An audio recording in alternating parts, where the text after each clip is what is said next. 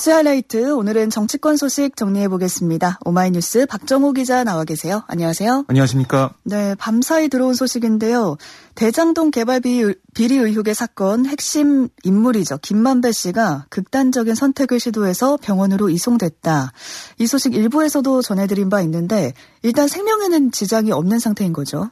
그렇습니다. 어젯밤 9시 50분쯤에 119 신고가 들어왔는데요. 경기도 수원시 소재의 한 대학교 인근 도로에 주차된 차량 안에서 김 씨가 극단적 선택을 시도했다 이런 신고를 음. 김씨 변호사 측이 한 거예요. 네. 김 씨는 목 부위와 가슴 부위에 상처, 자상이 나 있었고 병원으로 이송 중에 아, 김씨 본인이 스스로 극단적인 선택을 했다는 사실을 진술한 걸로 알려지고 있습니다. 아, 김 씨는 인근 아주대 병원으로 이송돼 치료를 받고 있고 다행히 생명에는 지장이 없는 상황이고요. 네. 지금 경찰은 김 씨의 차량 주변 CCTV 등을 토대로 모든 가능성을 열어두고 수사를 진행할 방침입니다. 네. 최근에 검찰이 김만배 씨의 최측근을 체포하면서 좀 수사망을 좁혀오고 있던 그런 상황이었잖아요. 네, 검찰이 지난 13일 화천대유 공동대표 이한성 씨와 또 이사 최우양 씨를 체포했는데 이한성 대표는 이재명 대표의 측근으로 꼽히는 이화영 전 경기도 평화부지사의 보좌관 출신이에요. 네. 또 김만배 씨의 대학 후배로 김 씨의 통장을 관리했다라고 알려진 인물입니다.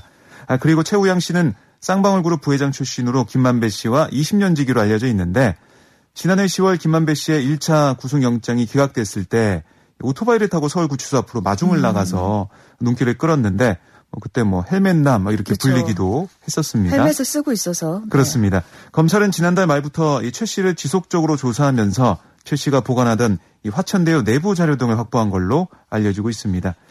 아, 김만배 씨 쪽 얘기를 들어보면 최측근 인사들이 체포되니까 음. 자신 때문에 무고한 지인들이 피해를 보고 있다. 아, 이렇게 정신적으로 크게 압박을 받은 걸로 전해지고 있습니다. 네, 김만배 씨의 재산 은닉을 관여한 혐의로 지금 말씀하신 측근들이 모두 체포된 바가 있잖아요. 네. 압박이 네. 좀 컸던 걸로 보이고요.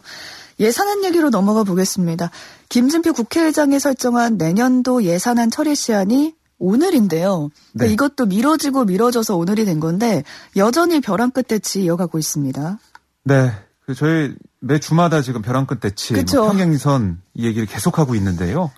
역시 법인세 최고 세율 인하 아, 이게 가장 큰 핵심 쟁점으로 부각이 돼 있습니다. 음. 입장차를 좁히지 못하고 있는데 민주당은 이 국민의힘 그러니까 여당이 협상안을 안 가져오면 자체 수정 예산안을 오늘 제출하겠다.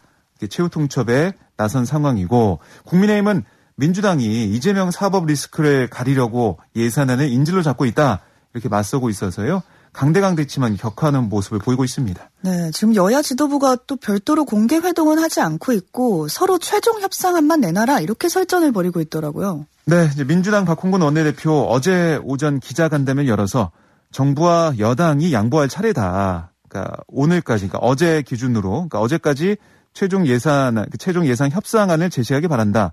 아, 끝내 윤심 그러니까 윤 대통령의 아, 의중을 따르느라 음. 민심을 저버린 채 국회 협상을 거부한다면 민주당은 초부사 초부자 감세를 저지하고 국민 감세를 확대할 수 있도록 자체 수정안을 제출하겠다 이렇게 경고를 한 상황입니다. 네. 그러니까 이 협상 교착의 배후에 윤 대통령의 가이드라인이 있다 이런 주장을 펼치고 있는 거고요. 네. 그래서 민주당은 계속 뭐 강경한 입장을 보이고 있습니다. 네. 하지만 또 국민의힘 입장에서는 민주당이 양보해라 이렇게 촉구를 하고 있어요. 네. 조영 원내대표 어제 국회에서 기자들과 만나서 우리가 최종 협상할 수 있는 건 없다. 음. 오히려 민주당이 최종 협상안을 내달라.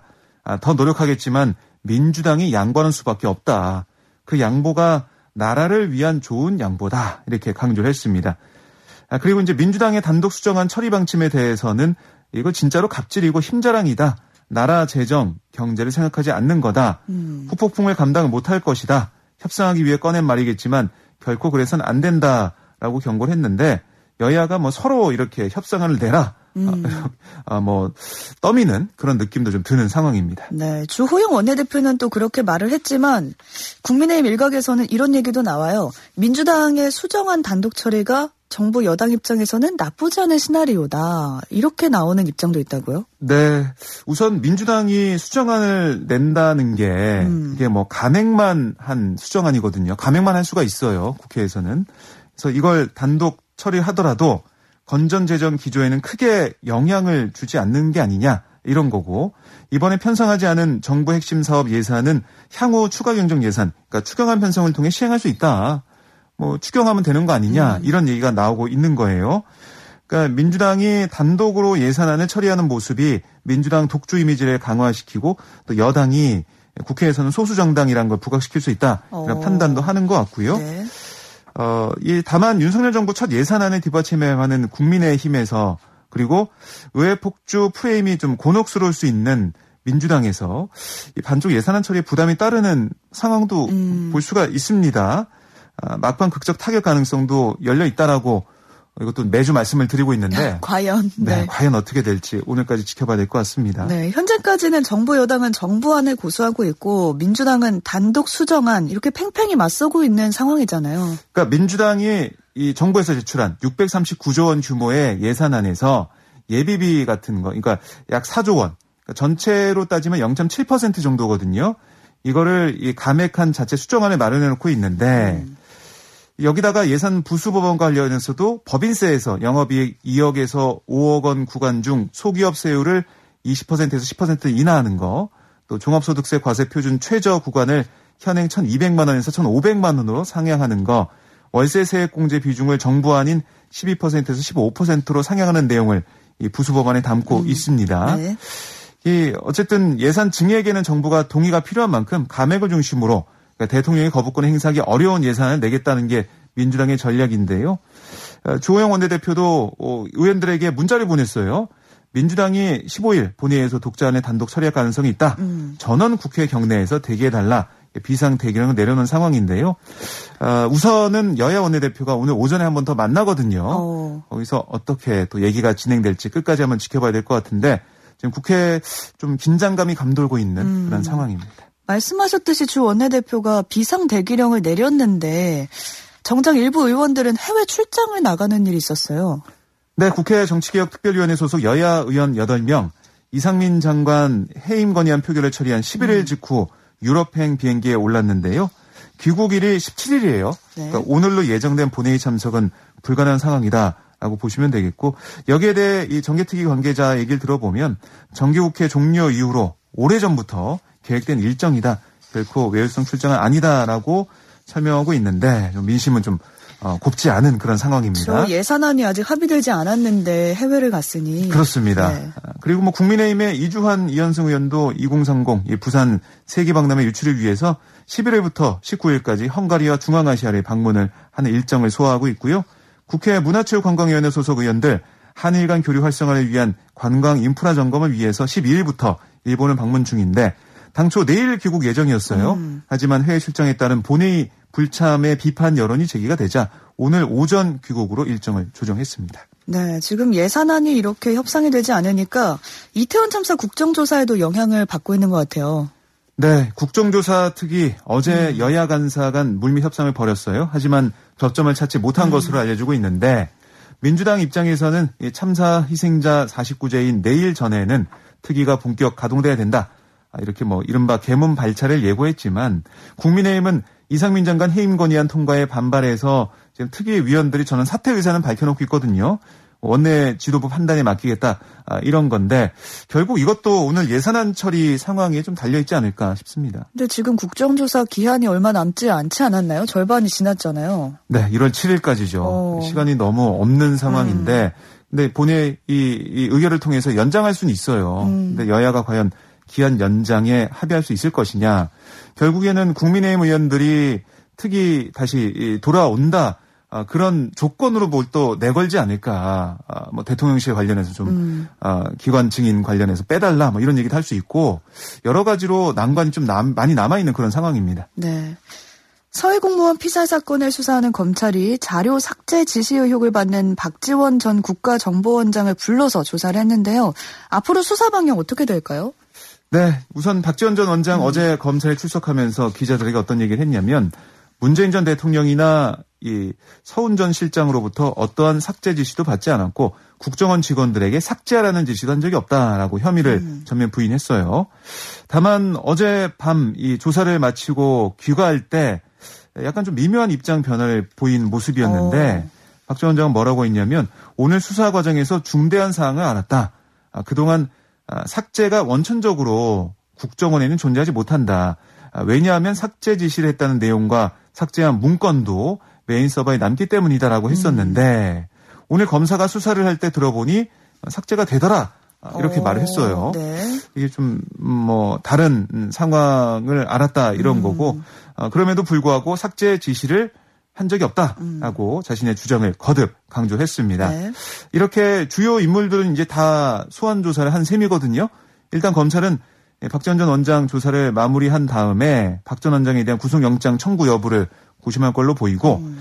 어, 앞서 이 사건 최종 책임자라고 스스로 규정했던 검찰이 서 전 실장을 재판에 넘기기도 했잖아요. 네. 아직 혐의 검토가 마무리되지 않은 이 자료 삭제 의혹에 연루된 박지원 전 원장 또 서욱 전 국방부 장관과 함께 재판에 넘기면서 사건을 마무리한 수순이 되는 게 아니냐 이렇게 볼 수가 있겠고 음. 물론 문재인 전 대통령에 대한 조사 여부 이건 또 변수로 남아 있지만 검찰은 현 단계에서 문 전 대통령이 혐의에 개입했을 가능성은 크지 않은 것으로 판단하고 있다. 이렇게 좀 알려지는 상황입니다. 네, 검찰은 그렇게 판단을 하고 있지만 지금 서해에서 북한군 총격에 숨진 해양수산부 공무원 고 이대준 씨의 유족이 14일이었죠. 문재인 전 대통령을 검찰에 고소했습니다. 네, 이 씨의 친형 이래진 씨 어제 오후 2시 서울중앙지검 앞에서 기자회견을 열고 문재인 전 대통령을 직무유기, 허위공문서 작성, 허위사실 유포, 어, 명예훼손, 사자 명예훼손, 직권남용 혐의 뭐 이런 걸로 검찰에 고소를 했는데요. 음. 유족 측 변호인은 아, 이대준 씨가 실종된 뒤 북한에 있다는 것을 인지했음에도 북한에 바로 구조 요청을 하지 않은 거 이게 대통령으로서 직무유기에 해당한다라고 지적을 했어요. 네. 어쨌든 이게 이제 고소한 상황이니까 검찰이 또 어떤 판단을 내릴지 음. 이것도 관심 모아지고 있습니다. 네. 노웅래 민주당 의원의 체포 동의안 처리를 지금 또 앞두고 있는데 민주당 고심이 깊어 보여요. 네, 검찰은 지난 12일 사업가로부터 뇌물 6천만 원과 불법 정치자금을 수수한 혐의로 노웅래 의원에 대한 사전 구속영장을 청구를 했고 네. 이와 관련해 서울중앙지법은 그저께 서울중앙지검에 노인에 대한 체포동의 요구서를 보냈습니다. 음. 그러니까 이 요구서는 대검찰청과 법무부를 거쳐서 대통령 재가를 받은 다음에 이르면 오늘 예정된 본회의에 보고될 예정이거든요. 어, 여소 야대 국면에서 노인에 대한 체포 동의안 이게 어떻게 될지 좀 봐야 될 것 같은데 네. 보고가 되면 이것도 해임 건의안과 프로세스가 어, 마찬가지입니다. 24시간 뒤 72시간 내에 표결을 해야 돼요. 그래서 이게 민주당 입장에서는 노웅래 의원에 대한 구속영장 이건 검찰의 부당한 정치 탄압이다 이렇게 규정을 하는 모습이거든요. 음. 국회를 통과할 가능성은 크지 않다. 민주당이 과반 의석이기 때문에 민주당이 반대한다면은 또 지금 검찰의 정치 탄압이다라고 얘기하고 있기 때문에 통과할 가능성이 현재까지는 좀 낮아 보이는 상황입니다. 음. 지금 낮아 보이는데 고심은 좀 깊어 보인다. 어떻게 될지는 잘 모르는 상황이긴 한데 가능성은 없어 보여요. 크지 않다는 게 우선은. 대체적인 의견입니다. 네. 노 의원에 대한 체포동의안이 만약에 이렇게 부결이 되면 21대 국회에서 첫 사례가 되는 거죠. 네. 앞서서 정치자금법 위반 혐의를 받은 정정순 당시 민주당 의원, 또 배임 횡령 혐의를 받은 이상직 무소속 의원, 또 뇌물수수 혐의를 받은 정찬민 당시 국민의힘 의원에 대한 체포 동의안 음. 모두 가결이 됐었어요. 아 그래서 뭐 민주당이 이렇게 이제 검찰의 부당한 정치 탄압이다라고 규정하면서 강경한 입장을 보이는 상황이지만 일각에서는 후폭풍을 우려하는 목소리도 어, 뭐 적지 않거든요. 네네. 네. 이재명 대표를 둘러싼 사법 리스크가 실존하는 상황에서 연달아서 체포 동의안을 부결시킬 경우 이 방탄 정당 이미지를 음. 가속할 수 있는 게 아니냐 이런 얘기도 나오고 있는데 아마 민주당에서는 당론으로 반대 입장을 정할 것 같지는 않고 의원들의 자유투표에 맡길 걸로 예상이 되는데요. 어. 이게 또 어떤 변수가 될 수 있을지 지켜봐야겠습니다. 네. 윤석열 정부가 문재인 정부 지우기에 박차를 가하고 있다 이렇게 보도가 나오고 있습니다. 네, 그러니까 윤석열 대통령이 어제 오전 경북 울진에서 열린 신한울 1호기 준공기념 행사에서 어, 원래는 여기 참석할 예정이었는데 한파 음. 때문에 어, 불참했다 이렇게 대통령실 얘기를 하고 있어요. 그래서 이창양 산업통상자원부 장관이 대독을 한 신한울 1호기 준공기념 행사에서 행사 아, 기념사에서 무분별한 탈원전 정책이 지금의 에너지 위기 시대를 맞아 우리 경제를 수습할 수 없는 상황으로 몰갔을지도 모른다. 이렇게 얘기를 했어요. 음. 그러면서 세계 최고의 경쟁력을 가진 우리 원전 산업의 생태계가 무너지는 것을 막고자 애끓는 심정으로 아, 지난해 12월 이곳을 찾았는데 오늘은 기쁜 마음으로 신한우리 1호기의 준공을 기념하게 됐다. 이렇게 얘기를 했는데 네. 그러니까 문재인 정부의 탈원전 정책으로 5년간 가동이 중단됐던 신한도 1호기가 아, 지난 7일 착공 12년 만에 가동된 거 아, 정부의 탈원전 폐기 기조를 좀 어, 단적으로 보여주는 게 음. 아니냐 아, 이런 얘기가 나오고 있는 거고요. 여기다가 부동산, 뭐 노동개혁 아, 이런 정책적인 것들과 비교해 비, 비롯해서 문재인 케어 폐기 뭐 이렇게 원전까지 계속해서 문재인 정부 정책을 다 이제 폐기한 쪽으로 가고 있는 게 아니냐 음. 이런 얘기가 나오고 있는 겁니다. 그리고 오늘 오후 2시에 문, 아, 윤석열 대통령이 국민 100명이 참여하는 가운데 국정과제 점검회를 주재하는데요. 경제와 민생 분야 또 지방시대 비전과 전략 아울러 연금, 노동, 교육 이런 3대 개혁 과제를 다루게 되고 TV 생중계가 될 예정이에요. 네. 이 자리에서 어떤 메시지를 내놓을지도 관심사입니다. 네, 끝으로 하나만 더 보겠습니다. 김경수 전 경남지사가 연말 특별 사면과 가석방 원하지 않는다 이렇게 입장을 냈는데 대통령실 반응이 나왔습니다. 네, 그저께 김경수 전 지사가 부인 김정순 씨를 통해 자신의 페이스북에 게시한 이 자필 아, 가석방 불원서 음. 이걸 보면 나는 가석방을 원하지 않는다 이렇게 밝혔고 부인 김 씨도 이명박 전 대통령 사면에 들러리가 되는 끼워넣기 구색 맞추기 사면을 단호히 거부한다 이렇게 김 전 지사의 뜻을 전했어요. 아, 윤 대통령이 김 전 지사를 사면하더라도 내년 5월까지 자녀 형기를 면제하는 데 그치고 정계 복귀의 길을 터주는 복권은 해주지 않을 거다 이런 음. 일각의 전망에 반응한 걸로 해석이 됐습니다. 네. 근데 대통령실에서는 뭐 윤 대통령이 이런데 반응한 스타일이 아니다. 뭐 뚜렷한 입장을 내놓지 않고 있는데 뭐 신경 쓰지 않는다 이런 반응까지 대통령실에 내놨어요. 음. 뭐 아직 사면의 기준이나 원칙 대상에 대해 드릴 말씀이 없다. 충분히 설명할 기회가 있을 테니 조금만 기다려 달라라고 설명을 했는데 이렇게 이명박 전 대통령 아니면 최경환 전 부총리 등만 여권 인사들만 사면하게 되면 이게 통합, 화합의 메시지를 담고 있는 사면에 맞지 않는 게 아니냐 음. 얘기가 나오고 있는데 김경수 전 지사까지 예, 불원서 내는 네. 상황까지 갔기 때문에 글쎄요 대통령실 윤 대통령도 좀 고심을 하지 않을까 싶습니다. 네 오늘 여기까지 듣겠습니다. 오마이뉴스 박정호 기자와 함께했습니다. 고맙습니다. 고맙습니다.